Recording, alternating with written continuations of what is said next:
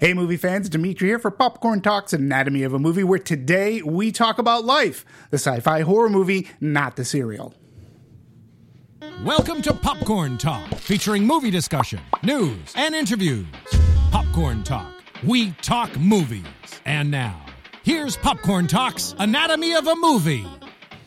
Hello, everybody, and again, this is Dimitri from Popcorn Talks Anatomy of a Movie, where today we're going to talk about life. And uh, speaking of life, we spent a lot of lifetime together with my great co-host Marissa Serafini. Yes. How are you? Hello, Dimitri. I'm back. Marissa Serafini. Follow me on Twitter at Serafini TV. I'm good. How are you? I'm, you know, I'm, I'm just shiny. Shiny. Thanks for asking. Yeah, I mean, it's been a, it's been a while since it's just been the two of us. Just us two. It's nice. We're very nice and intimate. And we're talking about, uh, we're talking about a movie that that falls within your favorite genre of movies, uh, horror. I mean, it's a blended. It depends on like what version of horror it is. like the slasher horror, like one by one, I'm gonna kill you for the fun of it, sadistic way. Yeah, no, I'm not like.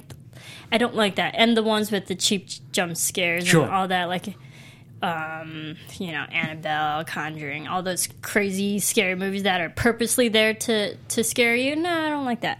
Um, but thrillers, psychological thrillers, I do like. Um, Sure. you know, some of my favorite shows are actually the horror shows. Yeah, well, But- well, you and I didn't really get to. Sometimes we talk uh, before we come into the studios. Oh, hey, it's all good. It's all good. That's our producer there, taking care of the ones Technical and twos. and- issues, but whatever. Eh, we'll roll. You know, we're, we're, we're, we're just moving forward. It's this all is good. life. So this is life. This is this is life. life on the set of Anatomy of a movie. Um, so I was saying, like, you and I didn't, like, sometimes we talk before, um, you know, just to get general thoughts and whatever. And I know going, when I was going into seeing uh, the movie, I was actually thinking about, geez, I wonder how, you know, Marissa is going to, uh, you know, handle this movie. Uh, so, so go ahead. I'm so, so what were your thoughts? I'm curious. Um, you know, I actually enjoyed it. I mean, I I, I think a lot of people are going to probably uh, automatically make the comparisons to Alien or The Thing or any any extraterrestrial that's out in space that you can't really pinpoint or understand or conceptualize, yeah, you're gonna make those comparisons. But I enjoyed it because I think the just the fun aspect of it and the fact that they kept it a small crew made it a little bit more intimate, especially the claustrophobia. I thought the cinematography was fantastic in the show, um, in, in in the movie, and we'll definitely talk about it. But I enjoyed it. Um, and I, I kind of got that feeling immediately from Alien, especially the opening shot when you hear the voiceover and all. It's like, oh, it's going to be another Alien. But uh, I I liked the pacing of it and the fact that it was a kind of a shorter horror movie. Not once did I lose my attention to this. You know, it, Sure. it kept me engaged throughout the whole thing. I thought it was just visually beautifully done and how they executed it. Yeah, I agree. Uh, you know, and, and you're right. There are so many movies you can compare this to. I mean, first and foremost, it, it makes no bones about being an alien gravity thing like knockoff. Oh, yeah. um, I- this is a B movie. Uh, you know, it's think a, it's B? Yeah, I think it's I think it's a B movie because it definitely isn't as good as it's not as good as Alien or Gravity or The Thing, but of all, and there have been plenty of Alien knockoffs since that movie has come out. Right. This one's one of the more enjoyable ones. You know, I think Daniel Espinosa does a good job in the directing and the pacing. Um, and you're right, the movie does what it has to do. Um, you know, one of the things that I, I felt it stayed clear from is it never became schlocky like some some of those B movie knockoffs could be. Schlocky in what way? Well, it was never schlocky. Like it, it wasn't like What do you define wasn't schlocky? well cheesy effects, Oh, cheesy okay. dialogue, um, Over the you know, silliness. You know, just just like what you would expect from a B, C, or D movie. Um, it stayed away from that, uh, and all the while, though, you know, there was still it still has its issues. Um, maybe from a story standpoint, but I enjoy the ending. Uh, I liked. Uh, I agree with you that that, that keeping it small, uh, in a sense, you did each character you got to sort of know. So it raised the stakes because eventually, you know, in one way, shape, or form, people are going to die. And in order for, you know, you sort of kind of have to care for the characters. Like, there's got to be something that, that, that you sort of kind of like care about in order for you to, to, to take you through the, the sci-fi horror adventure. It's horror light. I mean, it had just enough suspense, but it wasn't it wasn't alien gut wrenching, edge of your seat. Like, oh my god, where's this thing gonna? Like, it was it was well done. I thought, like, you know, I was thinking about it, thinking about you, going, she could handle this. Oh yeah, totally. And that's what I was like telling other people. I was like, I wasn't scared of about this film at the end. No, like it didn't get me nightmares. I didn't really get a lot of those cheap jump scares that you know most horror movies give you. Um, I I thought this was tolerable, and I would probably watch this movie again compared to other horror movies that I would only watch once Yeah. if I ever got to them. Yeah, and there were parts like the end, which we'll talk about. Had, You know, it was a nice twist. It was a nice Twilight Zone I saw that kind of. Uh, and yeah, I mean, you, you you you sort of see it coming, but still, I I, I like the attempt at Mm-hmm. doing something uh, a little bit different, and uh, it was good. It was like a it was a tragic ending in a sense. Oh yeah, what I liked about this film, and we'll definitely get into it when we talk about the cast and whatnot, but the fact that they didn't, there wasn't that one over the top character that you're like, oh, what are they doing here? You know, that's annoying, or like is purposely the antagonist that um, spoil everything and just like ruin the moment, and you like, and then that becomes the bigger issue than the actual Sure. problem at hand. And I'm glad we didn't get one of those characters that you're like, just get them out of here, you know? Yeah, I, you know, I agree. I, I, I agree with you. And like, even when you look at an alien, uh, they're, you know, again, when you're talking about the Nostromo crew, who are blue collar workers, like these are right here in life. They're they're actual astronauts. Um, I know that very they very hard try to make it science reality as opposed to like science fiction. Right. Um, and and you know it even had its quote unquote psycho moment in the movie by killing off a main character within the first 15 minutes of the movie. So again, there are you've seen life in many other iterations before done better, but it's still enjoyable um, because it's you know it's it's it's a, it's a it's a good knockoff. That that uh, you know, like some knockoff jeans, I guess, that aren't going to explode in, uh, after their first wash A- or yeah, watch. we could call it Alien Light. Alien Light, Horror Light. So, um, why don't we get into some of the well, what what what brought life to life? The development. The development, um, uh, and, and in part, a lot of it was Daniel Espinosa, and he was approached um, uh, to do this, um, and he had worked with Ryan Reynolds before. In Safe House, which not a bad movie, by the way. Uh, s- s- Mm-hmm. haven't s- seen s- that one. Safe House is pretty pretty decent, um, and you know he talks about he's a big fan of science fiction, and what really grabbed him was because of it being in the world of science fiction because it's of the unknown. There's fear and fascination, and there is fascination in science. Uh, and there could be fear, in which this movie sort of kind of proves.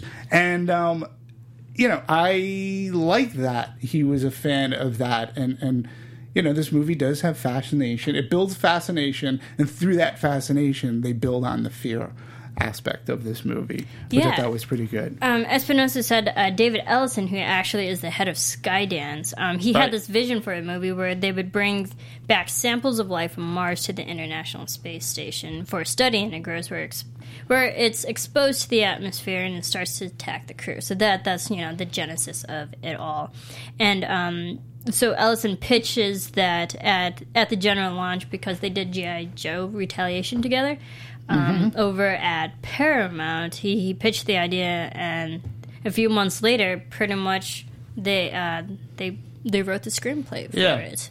I, I it think just it's from there. I think it's also good to know that uh, Ellison, Da- David Ellison, uh, his sister is Megan Ellison, who who, who heads Annapurna. So it's it's Ah. really it's it's really great, like because you have these two they're very wealthy wealthy kids, uh, but who had passion for movies, and one more of the independent route that's Megan, and one more of the commercial route, obviously David.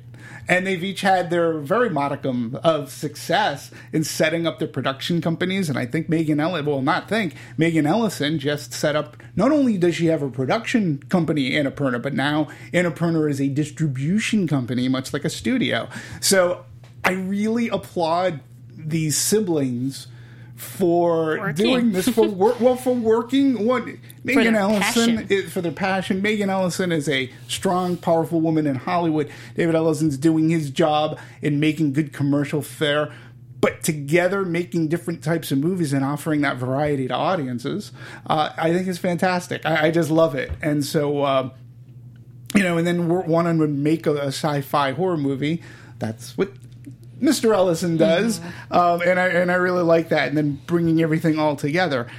They're not the only people. Like the director Daniel Espinosa is not the only person who's worked with Ryan Reynolds before either. Um, you know, Reese and Wernick, the uh, the the writers of Deadpool, who worked with Ryan Yeah. Reynolds, uh, they came up with the script. So that's another thing about this movie that I sort of like. There are all these various puzzle pieces, and you sort of kind of wonder. So Daniel's like, "Hey Ryan, I have a script," or or Hey Ryan, or or or Ryan has a script from these guys that just did Deadpool. What do you think? Well, yeah, you know, I might have a director in mind.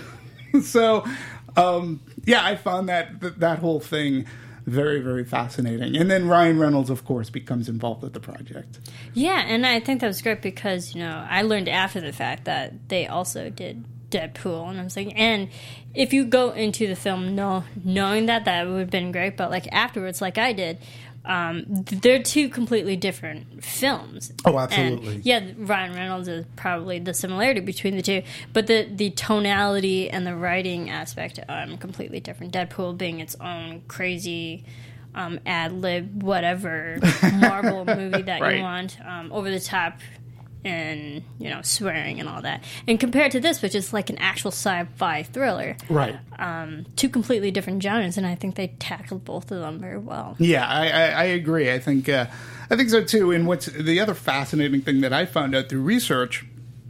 Speaking of Ryan Reynolds, who played Rory Adams, who's the like the we'll call him the mission specialist. He's the he's the spacewalk guy. He's the he's the guy He's that the uh, comedian, yeah and.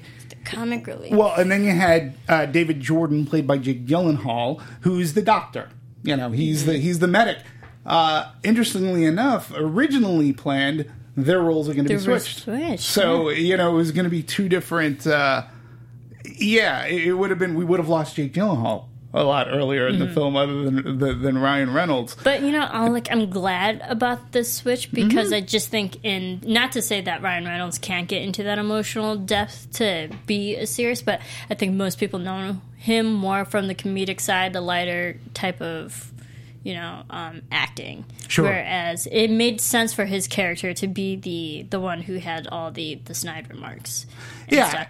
And I can do- definitely see Jake being the more dramatic one, which is, you know, what David was. So it makes sense that these actors were portrayed in this way. Yeah, I agree. flip them, too. Yeah, I mean Rory Adams is the the quote unquote cowboy um, of the movie, which which seems to to, to, to suit Ryan Reynolds.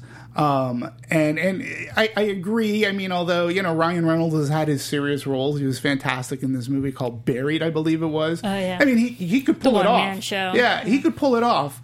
Um, but you're right. I, I think that eventually the swap for this movie's needs, I I think it really worked. Um, and It's not out of the real house. uh, yeah, and and also, let's say it stayed the same. It you still have the quote unquote shock value of of you know your one of your leads, a, a well known like those are like the two real A listers in this movie, right? Mm-hmm. And when one of them Rebecca dies within the first, getting up there. she's getting up there, but. These two have had proven box office success. They've, they've been working for mm-hmm. for years, and to lose one of these people because they're usually quote unquote safe. Right. Like you don't hire one of these peoples to be a hero in the movie and then kill him off within the first 15 minutes.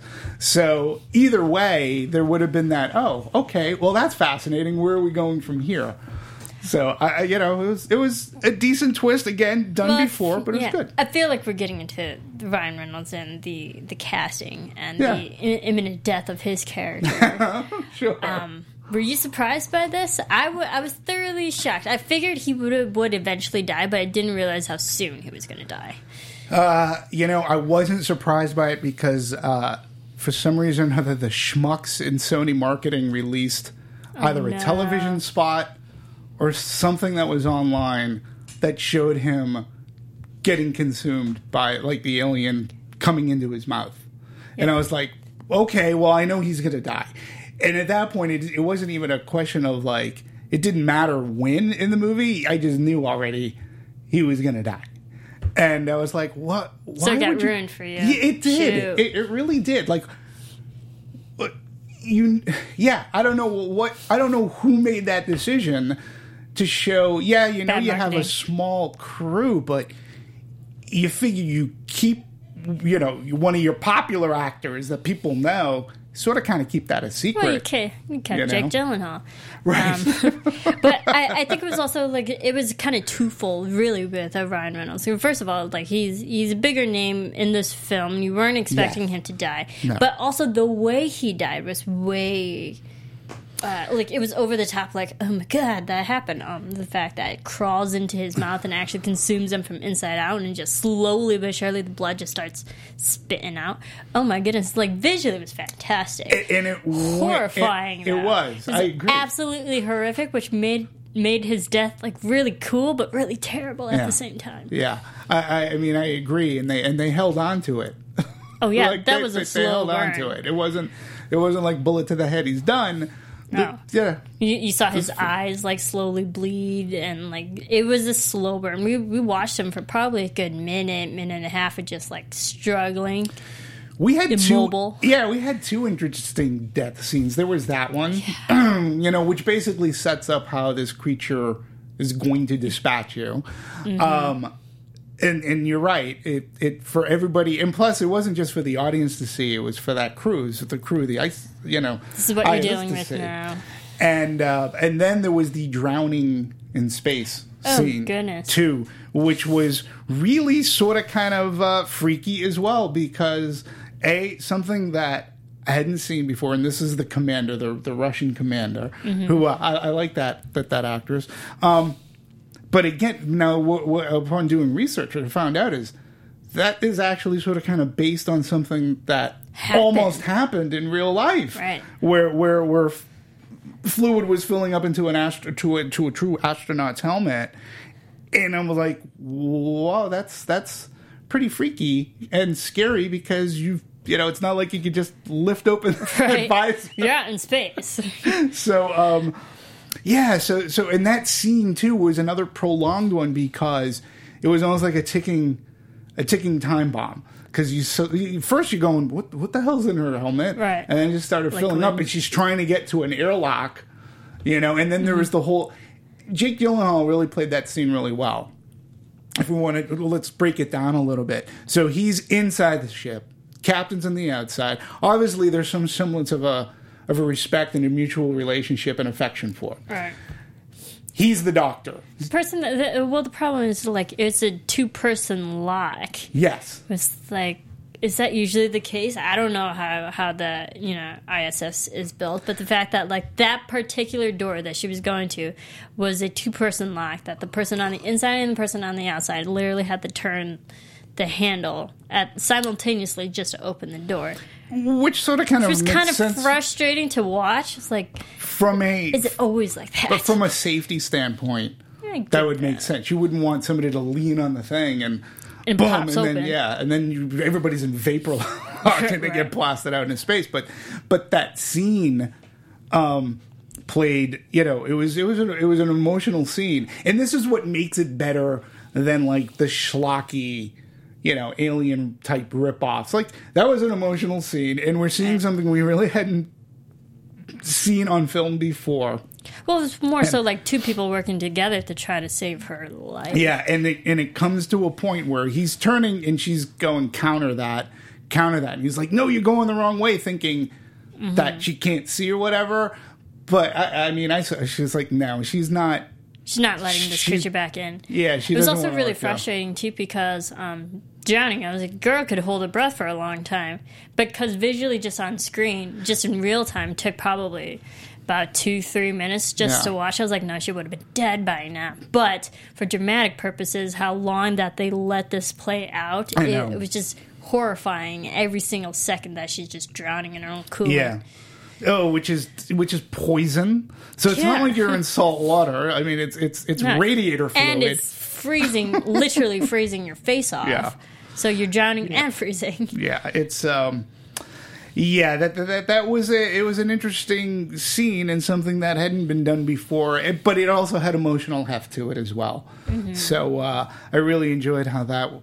Well, you know, it, it was just interesting to see how it all played out, and it built again. There was some tension in that, you know. So uh, it was a very fascinating scene. And it was also scary because we now know that Kelvin, aptly named Kelvin, the the alien, can now survive Kelvin on the outside in space. So Yeah. really, it's pretty much indestructible at this time, and you can't kill it. Well, that was, I guess, one of my like. That was one of my things because he can survive, but not for. They were ascertaining that he could survive out in space, but not for a prolonged period of time. Yeah, it still needed oxygen. It's still they they ascertained that he still needed oxygen, but they couldn't figure out how much oxygen was needed to sustain his you know his life. So it was almost they almost made him too indestructible for me. Mm-hmm. Like at least in like say Alien, they they that crew figured out this creature can will respond to fire. You know, you know the flame.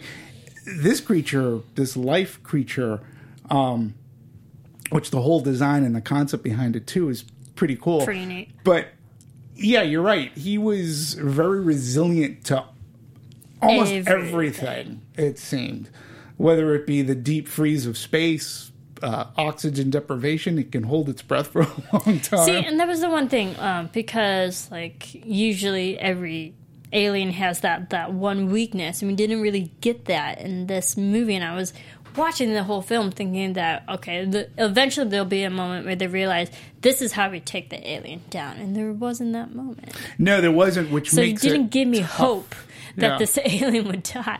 Yeah, and it's going to make it harder, you know, reaching Earth, so to speak. So just going back, so it was an Italian astronaut that nearly drowned in his suit, um, and you know, I mean, drowning, drowning is bad enough as it is, but if you're drowning in a spacesuit out in space, yeah, you're really It's like, screwed no, you're really dead. yeah so um and that's a that's another thing to uh uh, that the writers and director were talking about making a movie in space it's like we here on earth you know as wanting to explore you know why do you climb mount everest? You know these are not hospitable places and yet we want to go into space not very not hospitable. Everything in space i think there was a line I'm trying to think if it was in gravity there, there, there was Can a line yeah everything everything's trying to kill you out here um just by virtue that you know it's a vacuum. Yeah.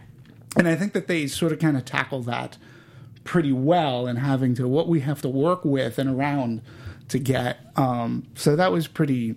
I thought that was pretty well stated in this movie. It's dangerous. Yeah, and you know we've we've had space films now, like uh, dozens upon dozens of space films, especially within the last few years. I feel like space is becoming, you know, the popular thing to go for movies now, um, again, and it so. It, it's not new with us knowing that like whatever could happen could happen because you're in space.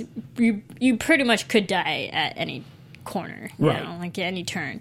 So it's not a new concept for us. So You're always on the edge of your seat. Yeah, and being able to present it in a sort of fresh way too um, is interesting. You know, I had mentioned Gravity before, and speaking of the production, is that some of the people who worked on Gravity, uh, and, and particularly the wire work, the zero G effect, Yeah. worked on this movie as well, and uh, which makes sense. You know, if you're gonna try to you're making a movie in zero G, and You want to talk about the zero G? yeah, why not? I mean, because it was a it was a fascinating. It led to a couple of things. It was done really well in this movie. Oh yeah, it was seamless smoothly. It really was very smooth, and it led to the you know homage to Alfonso Cuarón's like the opening scene is a is a one long tracking shot through the space station, and I thought it was George Clooney everywhere. yeah, and it was really cool.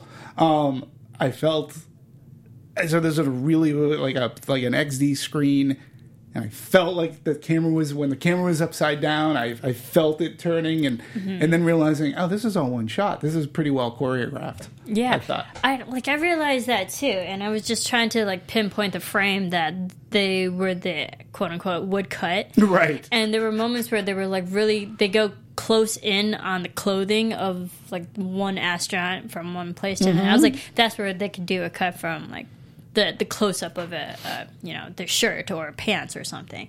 But it was so smooth, and it was like a ballet watching everyone. But it it established the the space, the visual spatial Yeah. reasoning that you had um, in the ISS. It's like it's big, but yet it's still small at the same Yeah. time. It's very claustrophobic. Sure. and you can understand where every room is, who's who.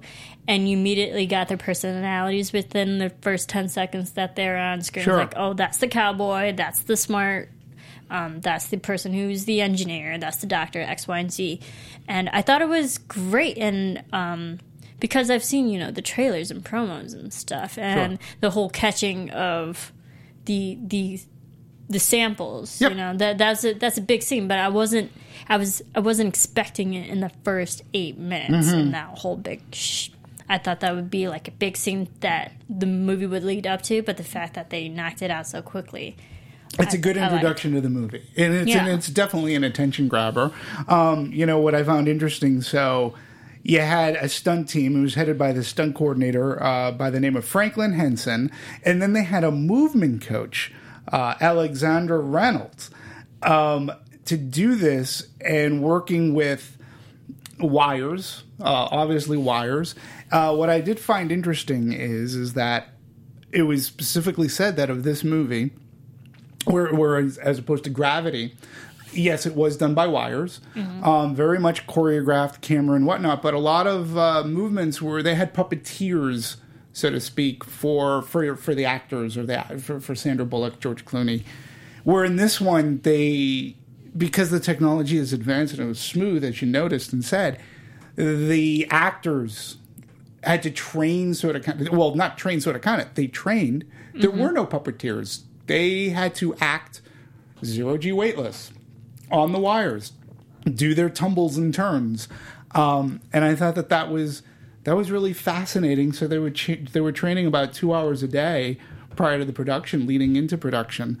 So that to me was uh, by not doing puppeteering, you know, actors had a little bit more to do, but given a little more leeway as well, it seems, with the new technology. Yeah, and the cool thing is, just how far we've come already since Gravity. And Gravity wasn't that long ago, and No. um, I, I like the fact because it, it's we got zero gravity throughout this whole film. And that's what I, I really enjoyed because I felt like in Gravity there are moments where she's just sitting in one place. You know, this is not constant move movement. Right. But I, I feel like this movie because there were so many people in this one place that someone was always moving. Something was always moving, whether it be an object or the actual person moving. So you always got felt like you were floating throughout this whole film. Right.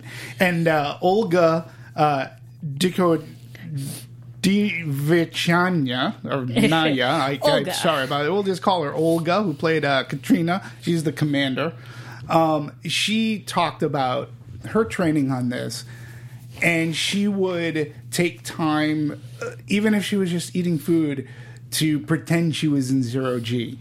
And they said that the trick was is not to just slow your movements down because you have to go keep it Right. regular movement, but you had to also um, whatever you did. Um, you had to go about your routine at routine at a usual speed, but you happen to be floating while you're doing it. So she watched a lot of NASA video about how these people move around. So uh, I just found that uh, you know very interesting. And I guess the hardest one was uh, the actor who played um, the Doctor he was he was the most difficult to do. He was uh, because he was a paraplegic. Just Uh, trying to Ariyon Bakare. yeah, it's Hugh Hugh Derry. Derry. He- He was a paraplegic, so they needed other harnesses, additional harnessing for him, which made it a little bit more uncomfortable. So he was the most quote unquote difficult Mm-hmm. to uh, have it mimic the zero G effect, which makes sense. Which makes sense. Yeah, the, he had um, he like other people had the wires, but he had like three different pieces um, rigged up to him, like something on his chest that Mm-hmm. would um, also constrict his the, his torso movement because he couldn't move his legs, especially when they were spinning or like in a chair, Mm-hmm. like supine position. That they had to put more restrictions on his body because it would make more sense if his legs weren't moving Right. because he is paraplegic. Yeah. Um, but people wouldn't think that. No. I didn't. No. So, nope.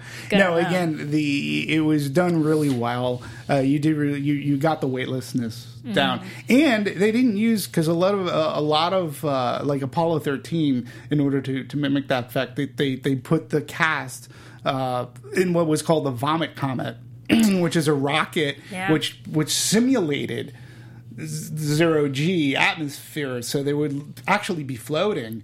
But we've come a long way where they, Yeah, can, well- they don't have to be put on that and get sick. Also, the cool thing about Apollo 13 that people might not know is that they were in an actual plane that would go up high enough Right. elevation and they would actually drop, Drop. the plane and Yeah. then they would film during the dropping moments where they're actually yeah, in, in zero G. Yeah, zero G. Yeah, and there was none of that here. So, like, yeah, they had some wirings there, but we've come a long way since. Yeah, absolutely, absolutely. Um, so, and then you know, then it also involves the prop master Barry Gibbs because he's involved in creating pieces of machinery that had to look weightless. Um, so, one example an incinerator that is rigged by the astronauts to become a flamethrower. He said, We had to make a heavy piece of machinery light enough for the actors to be able to carry it like there's no weight. That they did achieve with the use of puppeteers. So, my guess is it was Reynolds on the yeah it was on the the actual prop itself not on say ryan reynolds in that Right. scene and it's very interesting because that's something you gotta think about you know Yeah. Well, so we didn't, but they sure did. again i think it just goes to the the the the strains taken to do a good like they didn't they spared no expense in a sense. They wanted to make sure that the detailing was right. And again, this goes back to what I was saying. This is where the movie was not schlocky. You didn't see any wires. Nothing looked. It, it looked real. It looked real. It certainly did. So, um, you know, I really, uh, yeah, I appreciated, I appreciated all that. I also liked. We talked about you. You, you mentioned about going through the ISS, the International Space Station, and its modular aspect of it. Oh, the actual look of it. Yeah. yeah, the, and the design. Yeah, I thought it was very fascinating as well. It looked pretty, and um, you know, I'm going over the notes and uh, all the research that you you thought of and I, I thought of, it was it's really interesting to learn um, how they built it. They uh, they actually built the set. There's like no CG. That that is an actual practical set, and um, on the Shepperton Studios in in the UK, and um, they they had a lot of uh, technology upgrades per se Sure. compared to the real ISS, and but they built like components and modular designs that would would allow them to have like long continuous takes like the the walls can expand and Absolutely. retract like um, practical sets would that you can move the cameras through um, the the locations i thought it was really neat Yeah, I like the fact that they weren't using CG. Everything Yeah. seemed touchable. Everything seemed Tangible, real, tangible. yeah. And I guess the only thing that they really uh, took liberty on was the the the the uh, the kitchen or the dining room, which they say in the you know the real ISS wasn't isn't as big. Um, but I get I get why you do it. It's it's always great to have, and again, Alien used it you know, for a key scene, but it's where everybody is able to sit down, take a breather, and talk and be themselves. It's a good character building kind of a thing. So you need a dining room table. I forgive that because this is it's, it is science fiction, but it still looked real within the confines of the movie. I liked how it was modular.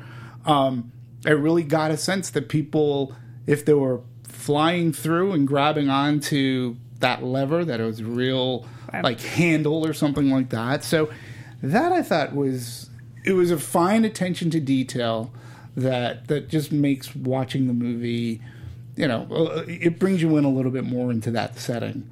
Um, and I'm glad that it was built as opposed to it being CG. all yeah blue screen or green screen. um, I liked it, and I, I feel for like a crew of just six people, it makes sense to build an actual set, and not constantly have things around them. Mm-hmm. Um, when you are in such a confined space, you I, I feel like it, you benefit more if you actually build something to make it feel confined, like the the movie room. where- Right, that right, we right, right. covered. They actually Sure. built a room, A room. of that small space, and it made you feel like Yeah. Mm-hmm. you were in that. And I think you know they did the same thing for this. And then for this, you can take out paneling, put a camera somewhere. Exactly. You don't need the the roof for scenes where you know. They, Mm-hmm. they, so yeah, I, I get why they did it, um, but their attention to detail was pretty cool. And what do I know? I'm never gonna get to ISS, so I don't know. But to me, it looked pretty real, um, and so so that was so that was pretty cool. Yeah, and even you know the prop master Bear Gibbs, he and his team made up of like five thousand sachets of foods, which I found this was interesting. Um, you can look at the the videos where you know astronauts eat food and um, they take it out of packets and it floats.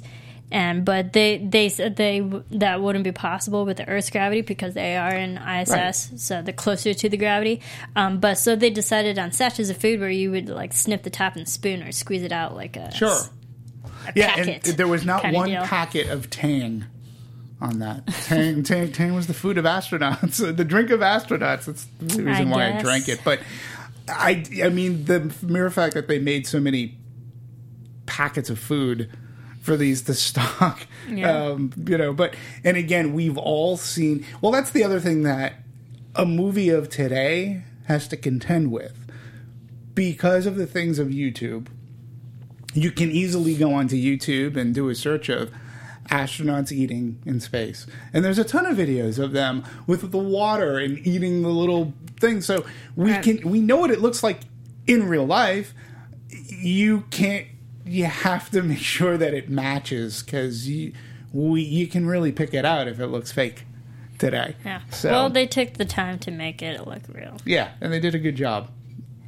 So another another another hurdle that they had to try to uh, another hurdle that they tried to uh, that, that they overcame. The other thing too is that they they did they did attempt to make this science real as opposed to science fiction. Right. So they, you know, they, they needed technical advisors, and they got two, Dr. Kevin Fong and Dr. Adam Rutherford, who came in to talk about the extreme environments and things. Here, here's my thing about this movie being called Science Real. I like the concept. um, picking up a microorganism from Mars. You know, I, I, I like that. That that could potentially happen. But when I think of science real, especially today, and especially with movies like The Martian, Yeah. which that to me was science real.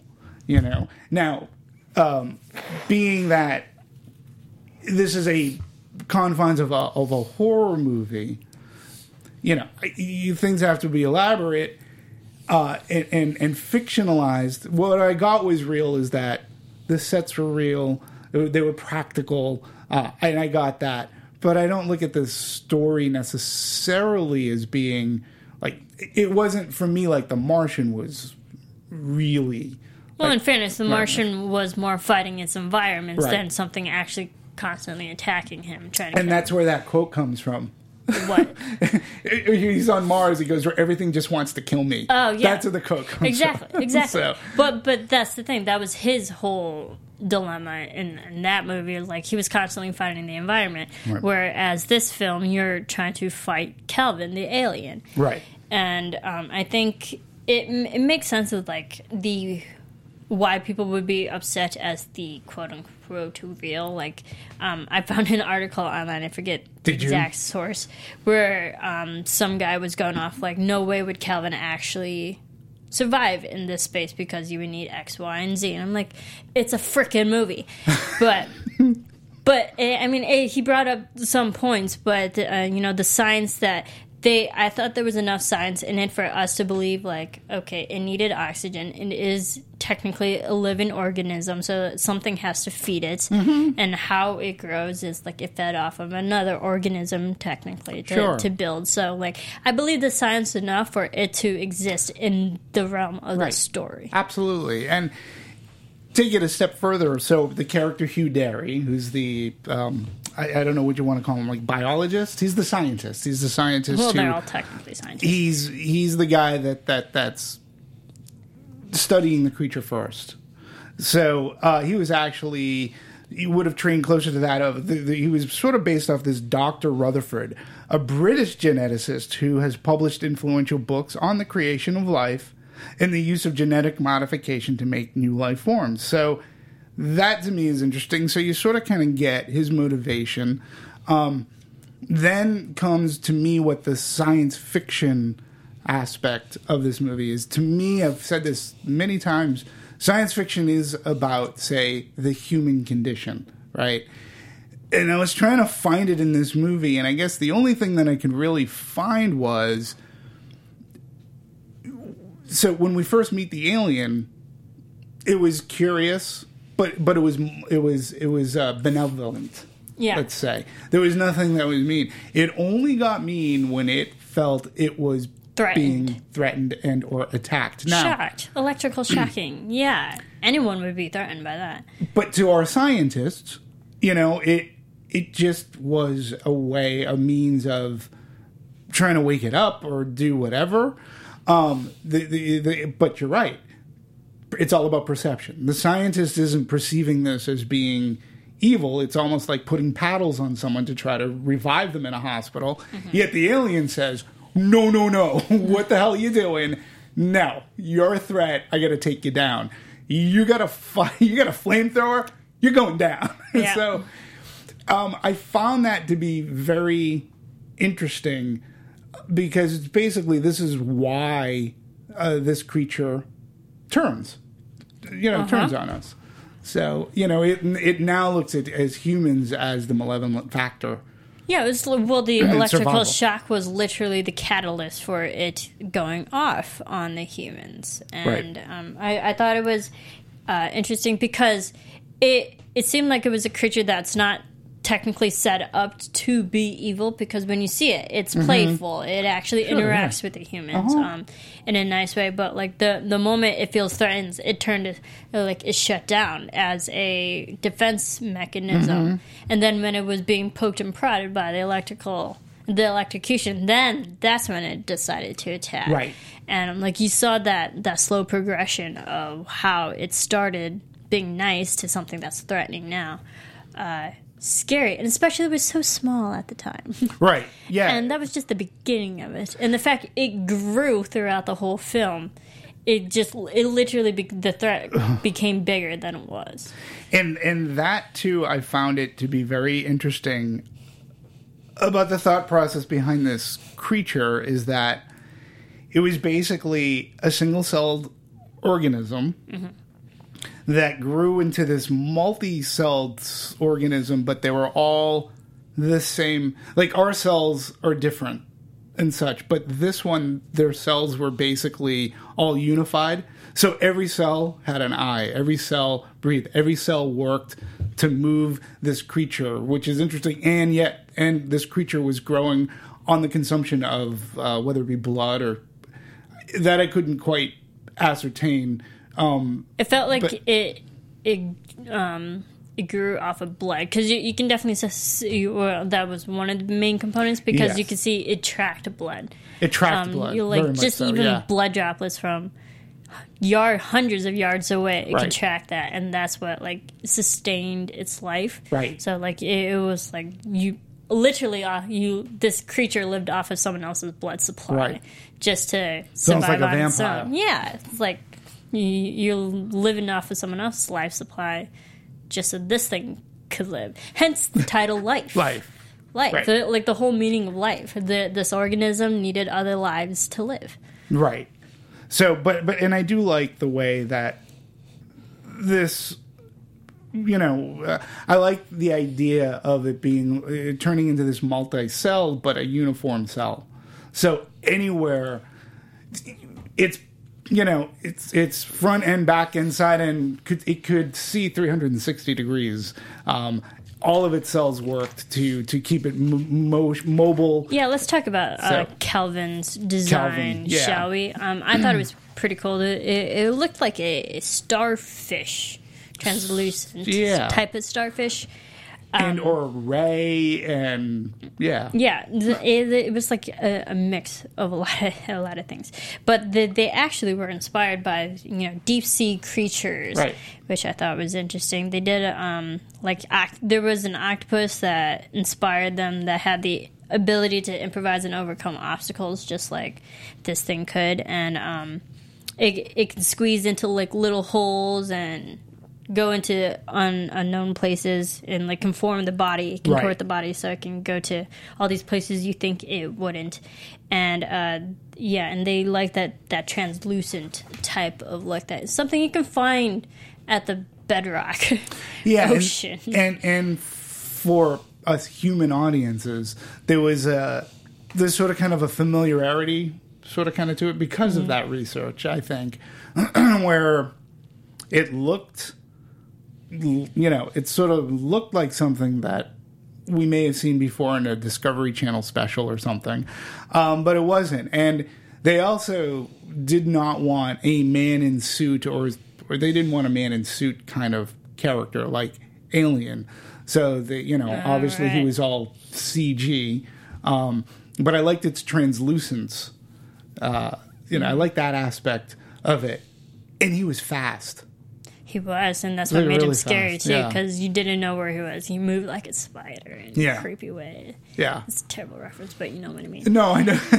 Um, but No, I like know what it, you mean. it moved too fast that you didn't know where it could go next, and I, and I think that's what made the creature even more scary. The fact that it had intelligence also makes it scary, just like the you know the creature in Alien uh, Yeah. as well.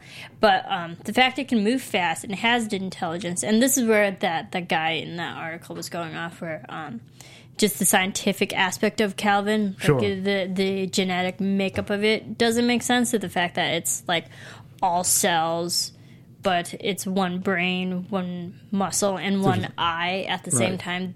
He said that didn't make sense. I was like, yeah, but just go with it and suspend your disbelief. But if you if you suspend your disbelief, it makes this creature all the more scary. yeah, I agree too. And and there's nothing. How does that guy know what a sample from Yeah, Mars would, would would be like? I, you know, I don't know. I think he was just a hater. he was a he was definitely Calvin was definitely a force to be reckoned with. Again, my only thing was it just didn't seem to have any weaknesses, which makes it way more of a formidable foe. Like if you can't take it down, it almost seems like that whatever you do is useless, like against it, that you have nothing to fend yourself with. And and it was very, very strong. Like, Yeah. extremely strong. all muscle They said. too as well In fact that it could bend and contort in whatever whichever way i think the the evolve uh, the evolving process of calvin was even more scary to watch because as you saw it literally get bigger it started forming a face and I think that's what gave it the humanistic aspect that this is another creature just trying to kill you. The fact that it kind of had like a facial, you can delineate some personality to it. And that's what made it scary. and we definitely saw that at the end. Oh yeah. You know, we definitely we definitely saw that at the end, which I want to talk about. But if, I wanted to talk about too, um, since we were talking about the good, since we were talking about the good doctor. Um, you know, this guy is is an up and comer. Um, he was actually in Los Angeles um, auditioning in in Ariyon Bakare? Yeah, Ariyon Bakare. He was here. He was actually he was uh, auditioned for Hidden Figures, Fences, uh, in this movie, and you know he's from from from England. Uh, from England, did a lot of BBC work. Um, he's slowly but surely building a resume in the states. Uh, I believe after this movie, he said he's going to be moving over here, and so. Um, he had a yeah he was brought in and he had a, this funny story. He said where he said my say his second edition was a skype call and then finally i had to do a screen test. He said it was april 1st which april fool's day and i'm ready i'm ready and in the the, anniversary. zone right and then the night before i put the candles down that's how i get going for a job he says scented candles wherever he is so the next day he's getting ready to go on and a phone call says you got the job and he was like real really Like, I, this isn't a joke, right? You're Right. not April fooling me. And he goes, yeah, you got. He goes, yeah, you got to go for screen test. So shut up. And uh, is Daniel the director? He and he goes, you got the job. It's not April Fool's. so, um, and he was like thrilled. He said of all the movies uh, that he, you know, Fences and Hidden Figures, which he loved both of them, but he said this was the one that he that Wanted, he wanted yeah. to work with. So, so that's he got- great. Good yeah, for him. Good for him. And that wasn't that long ago, and he's coming on his anniversary, being Yeah. April Fool's, uh, April first tomorrow. tomorrow. Absolutely. So, um, why don't we talk? Do we? I, okay, I, I'm itching to talk about the ending, but you want you also brought up the music, which you said you really liked in this movie. Um, Jon. Ekstrand, who is the composer who's worked with Espinosa. Um, this is a sixth time actually working together. So, uh, yeah, the music was pretty good in this movie. Yeah, the sixth time. The the two magical classical ideas for you know extra and for this film was the tonal shift to to provide the atonal score that reinforced the film's thriller aspect, and then he said the the score is more melodic, drawing on a classical cinema, um, and uh, in his first third of the movie, and then he said he didn't want to give away what was coming. Speaking about the ending, then it becomes atonal in in the way that it's a terrifying thriller. So the whole Yeah. sound effect that you hear. Um, he says it starts off beautiful and melodic, and then in the third, it real it becomes more ominous and dissonant Yeah. um, and di- dissonant, and I completely believe that. And the fact this is like his biggest, um, biggest score that he has yet to compose and stuff, and it was per- performed by a hundred piece orchestra with the thirty two voice choir. Yeah, yeah. That's, yeah well, that's Um, whoa. big. You know, um, Yeah, that's big. And it's interesting too because he talks about classical music.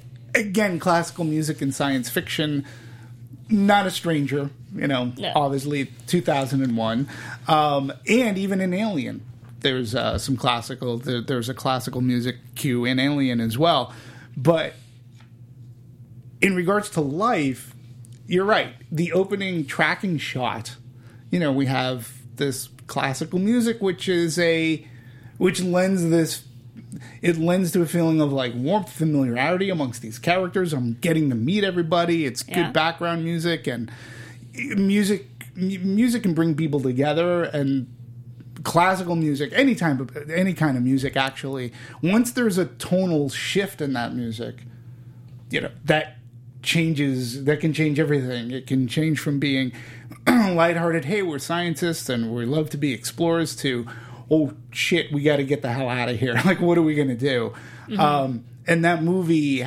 also has a three act Structure. structure you know as well. And uh, i think yeah i think i thought it worked very very well Yeah, Very, very I, I really like the music, and um, we're, we're always talking about movies and the music and the the moments where you like always remember it. But I felt I I heard because you're not in space, you can't really technically can't hear sound, right and but so the music always you know co- accompanies everything that you see visually on screen. I thought the music was beautiful, especially in the moments where it was silent, where Mm-hmm. needed no music, especially when they're freezing. They're literally starting to freeze to death, and it's only those last two on on board. Sure.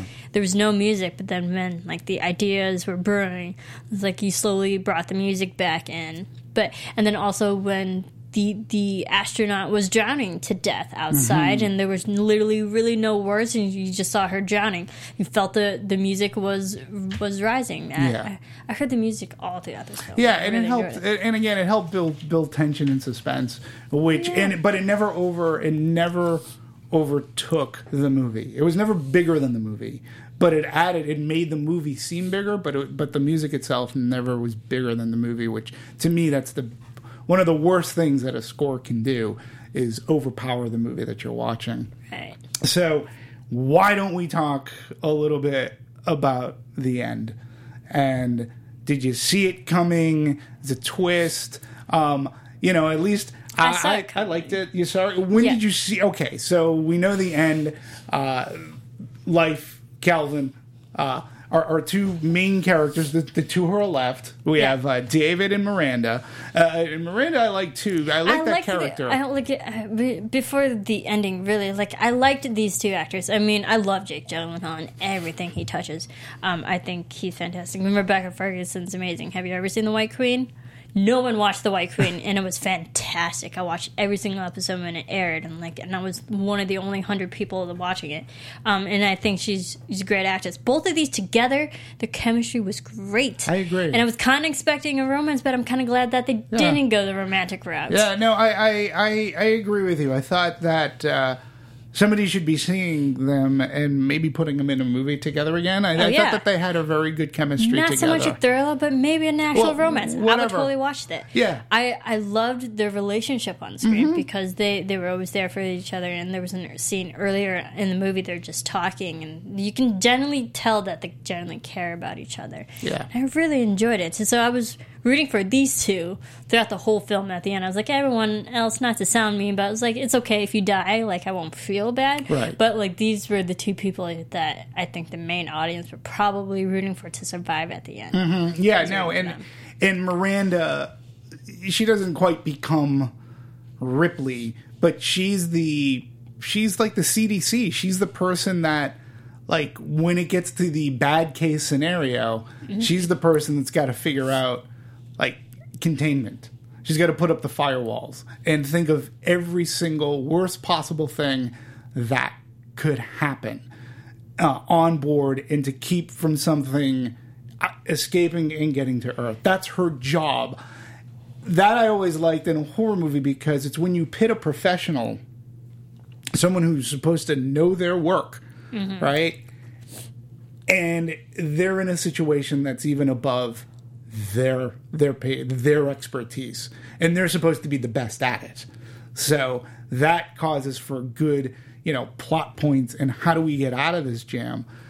And you know, David Jordan, you're right. I mean, Jake Gyllenhaal can play the everyman and the sympathetic, Likeable. very likable. Likeable. There, there wasn't anything about both of these characters that I disliked about Mm-hmm.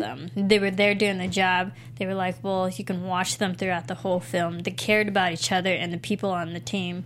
Um, I really liked them, and I think their chemistry was just it was just really great pairing those two together. Agreed. And I, I like I just love Jake Gyllenhaal, and he's great. Yeah, agreed. and so their idea is we have two life pods on this ship. Uh, We're gonna divert. We're gonna divert the Calvin into one life pod that our good doctor's going to be in, and he's going to shoot Sacrifice himself. He's going to sacrifice himself. Very noble of him. and and and Miranda is going to the other life pod program it to to to go back to Earth.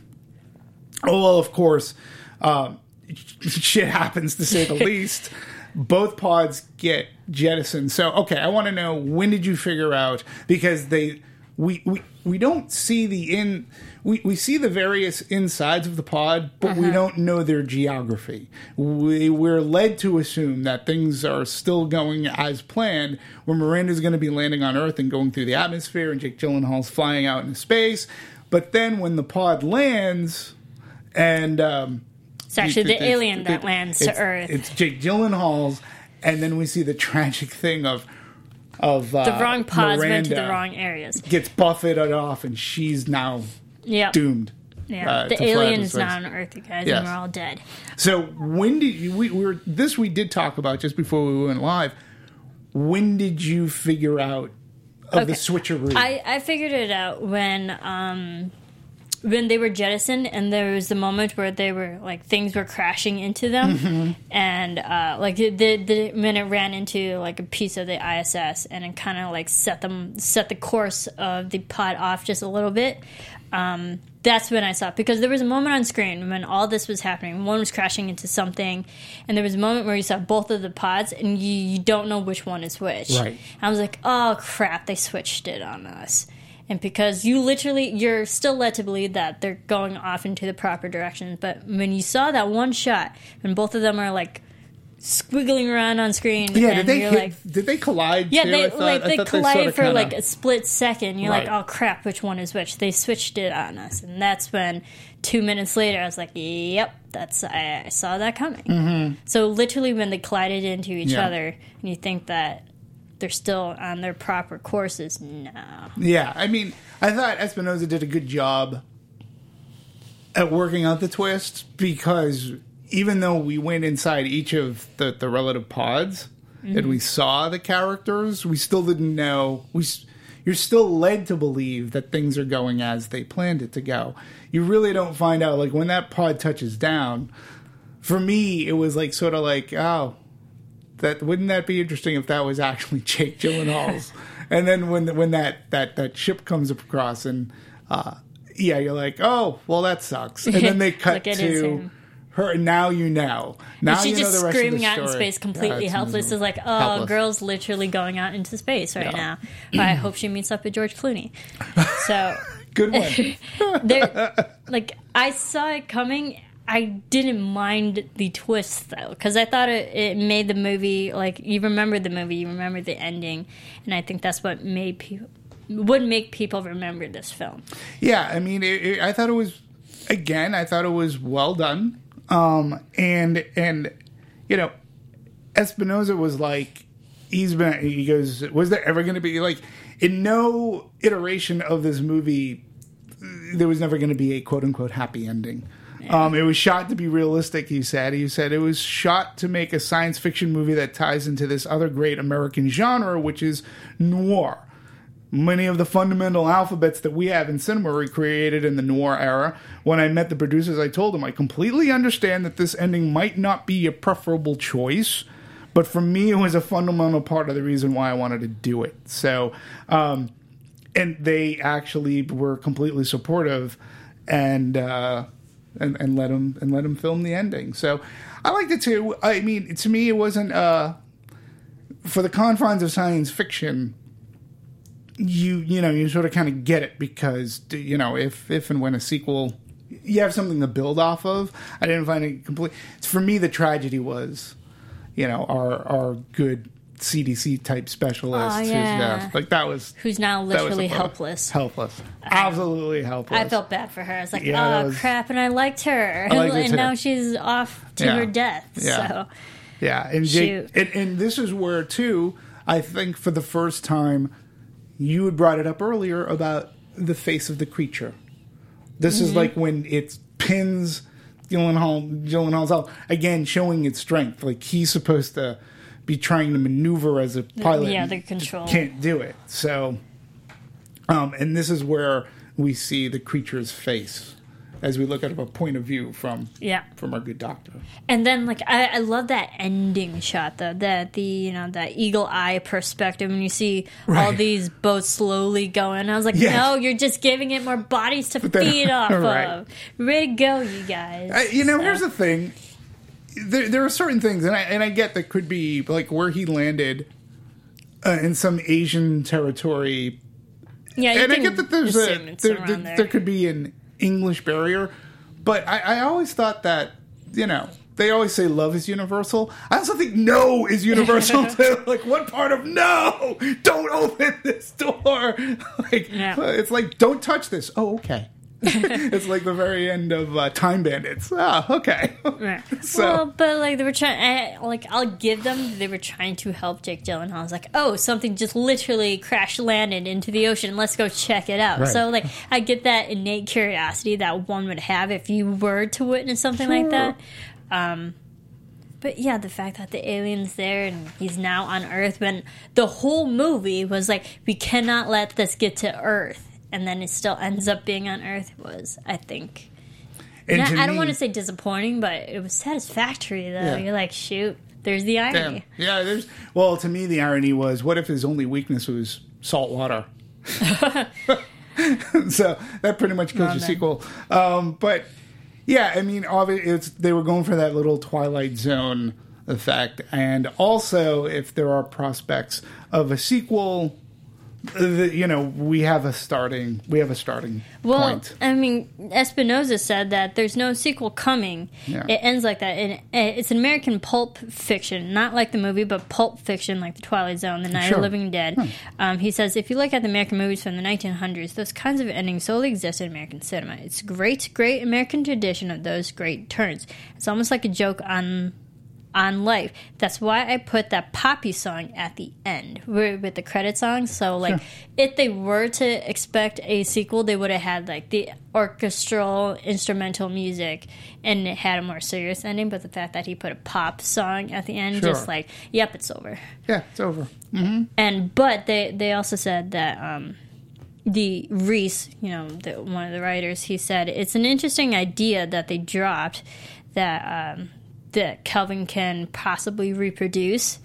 And like being in the ocean on the coast of Indonesia or Vietnam, wherever it is that they landed, um, it'd be an interesting thing to write if Calvin could reproduce. So it's not just Calvin; it's multiple organisms just like Kelvin that would literally take over the earth they thought of that for a sequel, but I don't think there's a sequel coming to this. Yeah, I wanted to talk um, because you mentioned pop song music. We were talking about the orchestration. Um, it's really interesting because music came into what Daniel Espinosa found to be the, the, the most challenging part of making this movie was the opening sequence. Um, he said, and he goes to your point where you've said that there's claustrophobia, um, Espinosa says that made it quite damning to get the camera through these spaces and having the performers, and there was a rhythm to doing it. So what they did was they put music over it to get the right rhythm for the actors. So the Nice. music, so they so there's a rhythm going on, and he had music composed before we started shooting because it was noir. He asked the composer to write something that had a Bernard Herrmann feel to it, and then I was, uh, and then I told them my favorite movie of all time, In Space, is 2001, which we mentioned Odyssey, here. of course. So, um, Well, that yeah, that's know, interesting, makes and that helps with sense. the production aspect Sure. because a lot of times, for the most part, the the score is composed after the film, after Right. everything has filmed and wrapped and already. For the most part, edited, um, but it, when we talk about movies where the directors usually put music on, a temp track. Yeah, a temp track, sure. or like would put Absolutely. actually play music live on set to get the actors in whatever emotional space they need to be, Mm-hmm. but to also help with choreography of just camera movement. I, Yeah. I find that fascinating. camera movement and for your actors. So they have, you know, they, they're using musical cues as to their move, movement. I find that to be very fascinating as well. yeah, and it reminds me, you know, the movie Birdman. I mean, that was like one Sure. whole long shot, like, and that was a, Right. a dance in and of itself. It, it kind of felt like the same way a little Yeah. bit, but less jarring. Yeah, I agree. I, I agree. So um, let's talk a little bit about. Um, we can talk a little bit about the marketing of this movie before we go into reception and such. Um, the marketing on this movie f- from Sony, I thought, was it was good. I mean, it, it appealed to me because I like these kind of movies. It appealed to me because I enjoy Jake Gyllenhaal, Ryan Reynolds, um, Rebecca Ferguson, who I you know I'm very familiar with in the, in the Mission Impossible movie, which she was great. It's a science fiction horror. You could tell that it looked like Alien, but because you had Gyllenhaal and Reynolds in it, you're like, okay, Who's the male? who's the male yeah, dominant in this film? how's this going to all work out? Trailers were good. We were talking before about Ryan Reynolds, and the biggest messed up for me is releasing. And again, I forget where I saw it, whether it was online or whether it was a TV spot. Is letting the cat out of the bag that Ryan Reynolds dies. Mm-hmm. You know, I mean, to me, it would have been better if that had been more of a surprise. See, I didn't see that because like I always saw the one trailer that like they and I didn't really see anything else. So the one trailer where um, it, it established the ISS, everyone on the crew, and then you you got the you know Jake and Rebecca and Ryan and their personalities and stuff, and then you always see that that um, moment where the alien finally attacks Derry's character, and I saw that over and over. I probably because you know we go to movies every single week, and We I do. saw this trailer probably twenty times Mm-hmm. before I saw this film, but like nothing, even watching this film over trailer over and over again, not once did it spoil the fact that Ryan was going to die. No, no, no, no, not at all. And you know, it was a, it was a decent trailer. It- it- they only had one trailer, which is in this Yeah. day and age. That I saw it- 20 plus times. And, and to break it down, when I when I'm talking about a trailer, they had one theatrical trailer. Mm-hmm. I know that they had various online materials, they had various television spots, but regarding a theatrical, in today's day and age, at the very least, you're getting three. You're getting a, what they call a teaser trailer. Um, then you're getting your first trailer, and then it's usually maybe a month, month and a half prior to release. You're getting The final trailer. a final trailer. This one only had the one that they that they milked. Um, their print campaign was okay. Um, I felt it was that that portal with the hand Oh yeah. you know, And the globe. uh, on, on it, yeah, in the globe. Um, you know, th- their their marketing was okay. You know, and I thought for a fifty, now the production budget actually sort of kind of surprised me. Fifty-eight mil, 58 million. Fifty-eight million. But I can believe that too. yeah. I mean, there's a there's obviously VFX with the creature, Mm-hmm. um, but with the whole wiring and the cinematography looked beautiful though. I mean, I don't disagree. Watching it was gorgeous. I don't disagree. Oh, Despite the fact everyone was dying, it was pretty to look at. well, let me ask you again. I, you know, I had I had mentioned uh, I had seen it at a, at a Cinemark theater, um, and I saw it in their XD. So I saw it on a on a on, on the pre, uh, a premium large format environment. Um, it looked great. It looked and sounded really good too. In Yeah. fact, oh my god, when uh, when the creature's running around a room, like and, Oh, the sound. the sound the sound design was was was was quite big i mean it's a good movie to see in a theater you know it's it was designed from both its cinematography the way it's directed to be seen in cinema yeah. so, in the cinematographer, um, Seamus McGarvey, who uh, you know he's he's worked on some movies, he's like like like the Avengers, uh, Godzilla, Nocturnal Animals. Oh, my which, goodness. Again, if you're going to make a noir movie that's in, and put that into a science fiction movie. Yeah, go with the guy that did Nocturnal Animals, which is a I, Jake Gyllenhaal. Jake Gyllenhaal, and we talked about that. Yeah, or, well, you weren't here for that one, but we talked about that. That looked pretty. As disturbing as the movie that was, it was pretty to look at. Yeah, yeah, and and again, that to, you know, Nocturnal Animals is well, that's contemporary American noir. Oh, right Oh, yeah, there. for Just- sure. and it's a it's a it's Messed a dark up movie, but go but it's watch a it. really good movie. Yeah, go watch it. And and as Marissa said, it is beautiful to look at. So And I, think Mc- understand. yeah, I think Seamus did a great job because um, there are moments when it's it visually looks great, but the moments when it needs to be dark and gritty, it definitely feels that too. Like Mm-hmm. Yeah. and tonally, you got that throughout Yeah. this entire film. And and Espinosa has been, you know, vocal about, yeah, I want it, he says, talks about the end. I want it to be noir. If you're going to hire, go with the guy that did Nocturnal Animals, which is America's contemporary noir. Um, so so we're talking about 58 million production budget, which for a science fiction movie is, is very lean, I think. Oh, yeah. So, and I think it gives Espinosa cred too because he was able to work on that kind of a budget and really give this movie a really big screen, much higher budgeted feel uh, to it. So, um, you know, when you're talking all total budget, hard drives, advertising, it's had to be pushing 90 to 100 million. Um, you know, it's, that's just an estimate right there. But now we go into the reception which to me was very very fascinating. Currently, um, well, box office wise, on its opening weekend, it Not the did greatest. okay at best. It opened up. Um, it opened up uh, opening weekend. It came in number four, and it did only twelve million dollars. Yeah, like twelve point six. So, you know, currently as of March thirtieth, its total is sixteen point seven.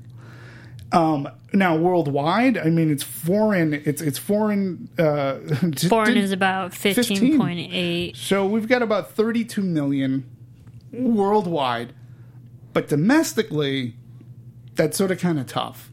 And when you're on Rotten Tomatoes, it gets a 66%, which isn't necessarily terrible. exactly. Not terrible. We've seen better movies that have lower scores on Rotten Tomatoes, and Rotten Tomatoes is like ruining, um, you know, how we perceive movies. I think, but I, I mean, it's not a terrible score. That's actually very doable. It's it's not a terrible score, particularly for this type of genre. Yeah. Especially if you're going to blend science fiction and horror. And the key word is horror because a lot of people don't necessarily like horror.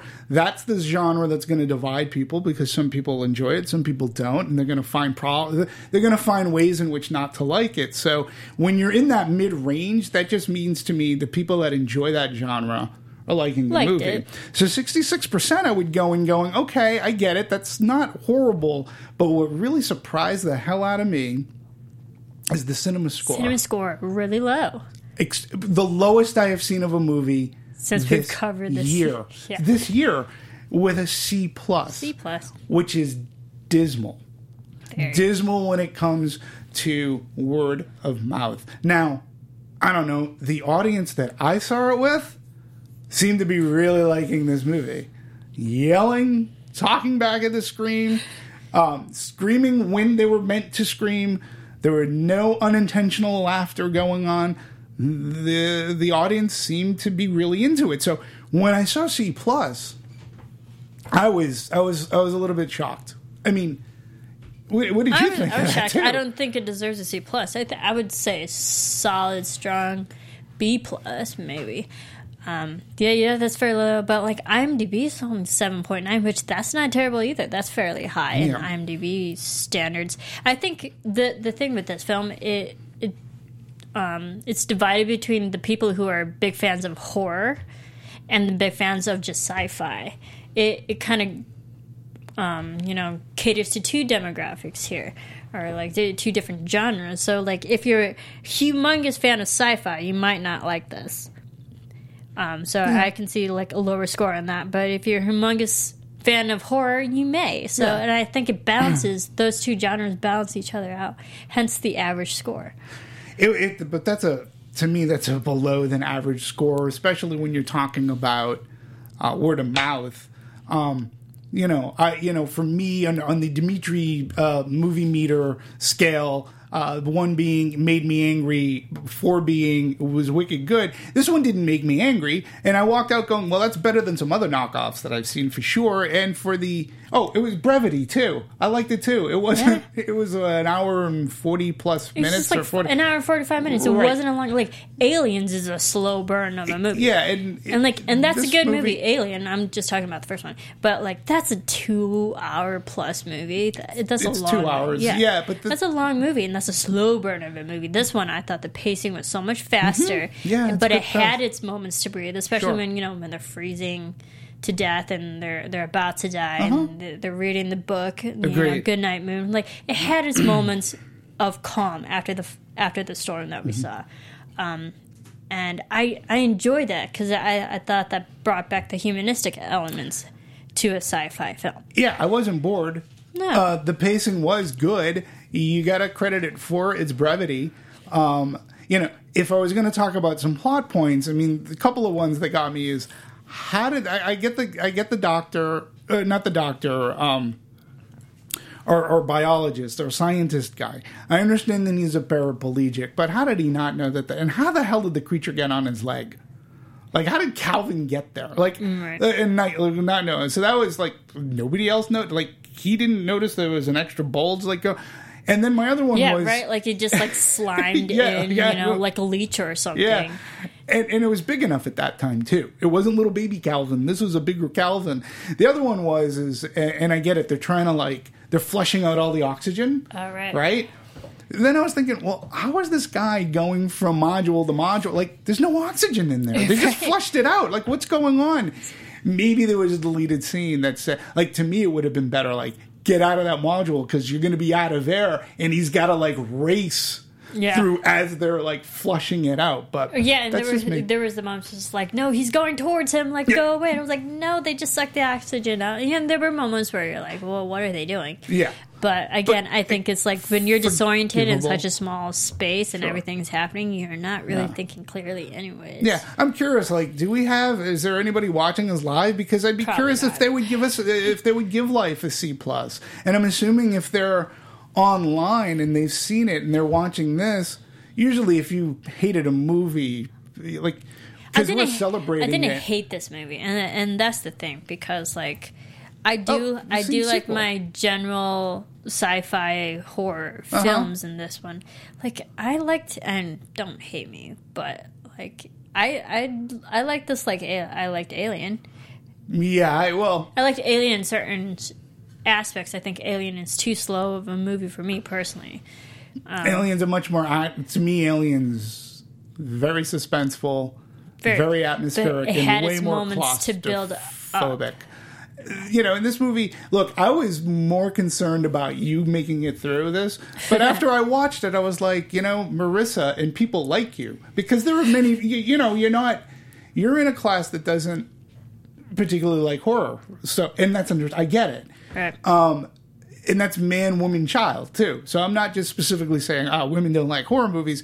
I'm just saying I know that you don't, and I walked out of this going, "No, this is like this is like a date night doable. movie." And, and I didn't it's- have nightmares. Yeah, it's it's That's it's fine. it's a, I it's, slept peacefully with the lights off. it's a very palpable horror movie um, that I think you know. I think I think it's enjoyable. It's definitely not a C plus. So No, um, we did have one. Tony where. Uh, Weru, I'm sorry if I messed up your last name, Tony, but if you're online, you say you would like to see a sequel to this just to see what Calvin does to Earth. Yeah, I think uh, Calvin could wreak a lot of havoc He could decimate uh, everybody. you know, on Earth. Um, so, yeah, well, I appreciate the comment. I appreciate you being here, uh, Marissa, and talking about uh, uh, talking about life, uh, life in general, and um, Yeah. and uh, so. Where can people support you, find you Yeah. uh, outside of Anatomy of a Movie? You can follow me on Twitter at Serafini TV. You can download our rundown with all of our awesome notes in the description. Um, there's a lot of good things about you know just the the technical aspect of this film that we Mm-hmm. talked about, um, which are in our notes. Go check it out. Yeah, Serafini TV on all platforms. And folks, uh, I'd be more than happy if you support me on uh, on Twitter. I'm at dmovies1701. Please uh, continue to watch us at Anatomy of Movie. We got a ton of movies upcoming. You know, Yeah. things like, well, there's Ghost in the Shell, which lots of talk about that movie and Scarlett Johansson. You know, and then we. And we've had our other movies that we've already talked about: Gravity, Martian, heck, even All the movies we've uh, the. Space Between Us, which was you know Right. another movie about Mars and Right. stuff. So like we- we- we've been covering the movies that take Pretty much. place out Yeah. in space. So, Go check uh, out those too. Absolutely. So until next time, folks, thank you very much for tuning in, listening, watching us. Uh, until next time, we'll see you at the movies. Bye.